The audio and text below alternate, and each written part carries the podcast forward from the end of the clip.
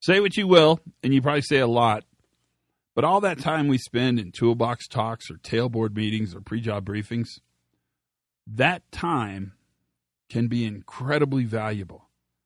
But in order for it to be valuable, we have to think about that pre job meeting a little differently than we think now.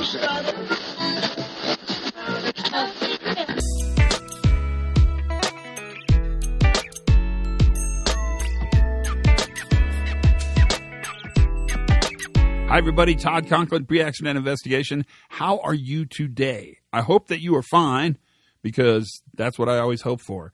This is the safety moment, and today we're going to talk about the power of micro simulation, which sounds fancy pants, and it really does sound like something like uh, you do a dissertation on in college. But in fact, what it is, is the power of those little moments we get together and talk about work before we do it. Whatever you call them toolbox talks or tailboard meetings uh, pre job briefs, those have value because they allow us to build capacity. So I'm afraid what happens is people look at pre job briefs as the thing you have to do in order to get permission to actually do work. So it's a tick and flick. You do it really quickly, it's a formality, and it's not very meaningful. But in fact, the intent of that pre job briefing is not to manage liability and to create signature traps so that you can be punished for them later.